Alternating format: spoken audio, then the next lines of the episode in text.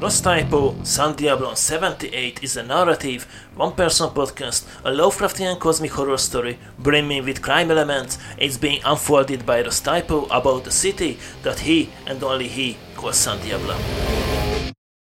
Of course, San Diabla is not the real name of the city, but it is as good as the other thousands or even a lot more of different names that people, both inside and outside, put on it over the centuries. A story about an Eastern European investigative journalist who went after a myth to find the lost city, but the city found him. And now he's lost his way out. This is a story about shadows and voices, politics and hatred, intrigue and conspiracy, life and death, and sometimes about love.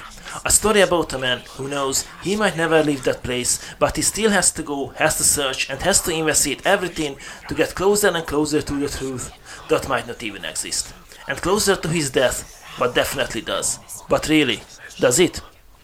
Every other Monday we will be listening to one record from Ross Typo and we will try to do our best to unravel that what is there buried underneath the surface in San Diabla. They don't want to kill you.